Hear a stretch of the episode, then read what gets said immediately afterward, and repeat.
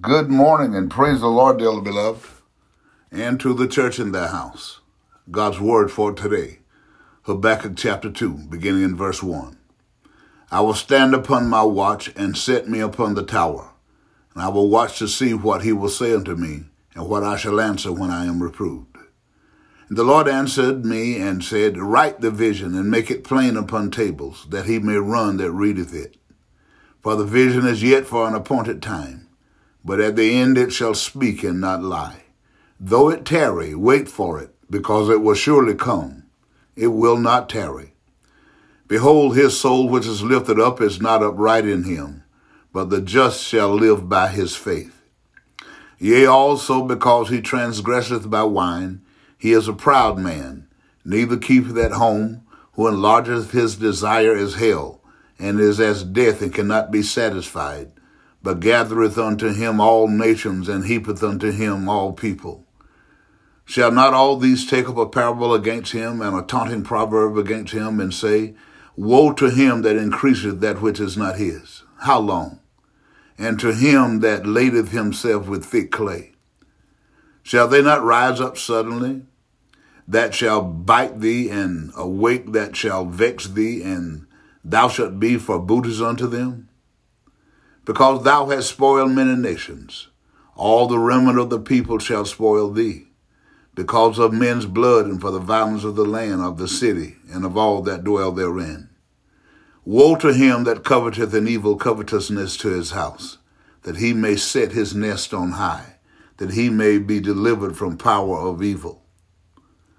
Thou hast consulted shame to thy house by cutting off many people and hast sinned against thy soul. For the stone shall cry out of the wall, and the beam out of the timber shall answer it. Woe to him that buildeth a town with blood and establisheth a city by iniquity.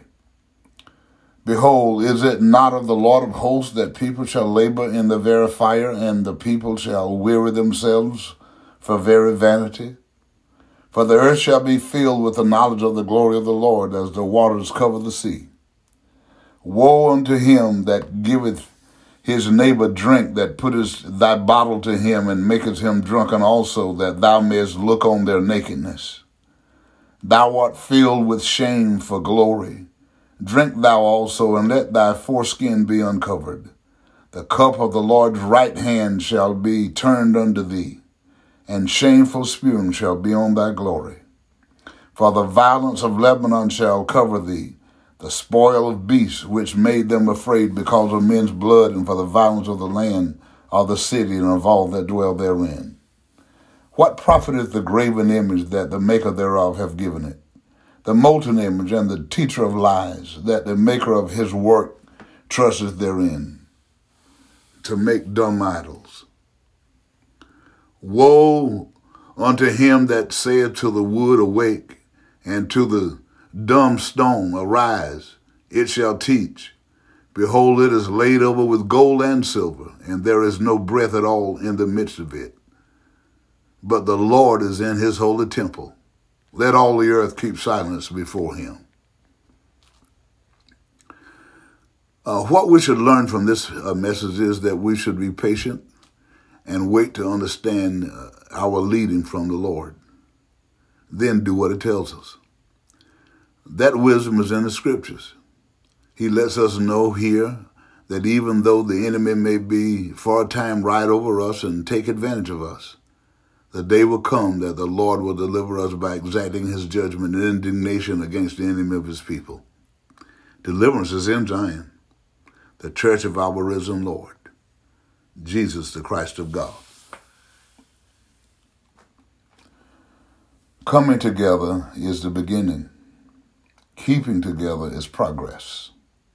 Working together is success. Henry Ford. Love God, love others, and love yourself. Again today. Let us pray.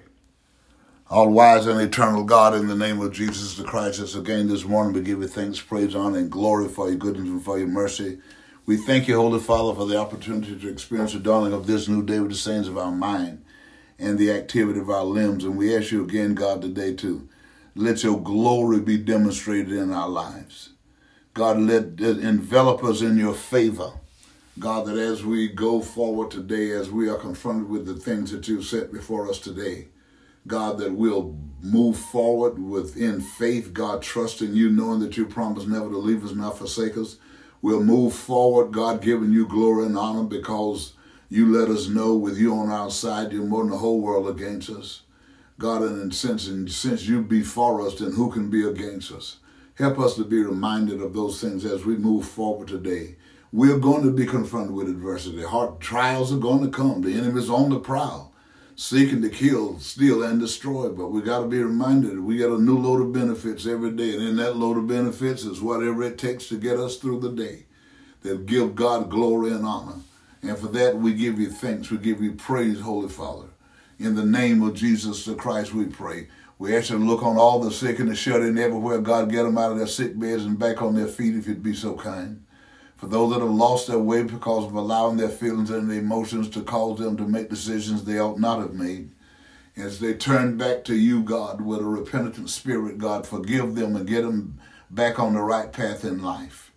We ask you to look on all those that have lost their self sufficiency, Lord God to bring about some restoration. You're the God of restoration, Lord God. You're the repairer of the breach.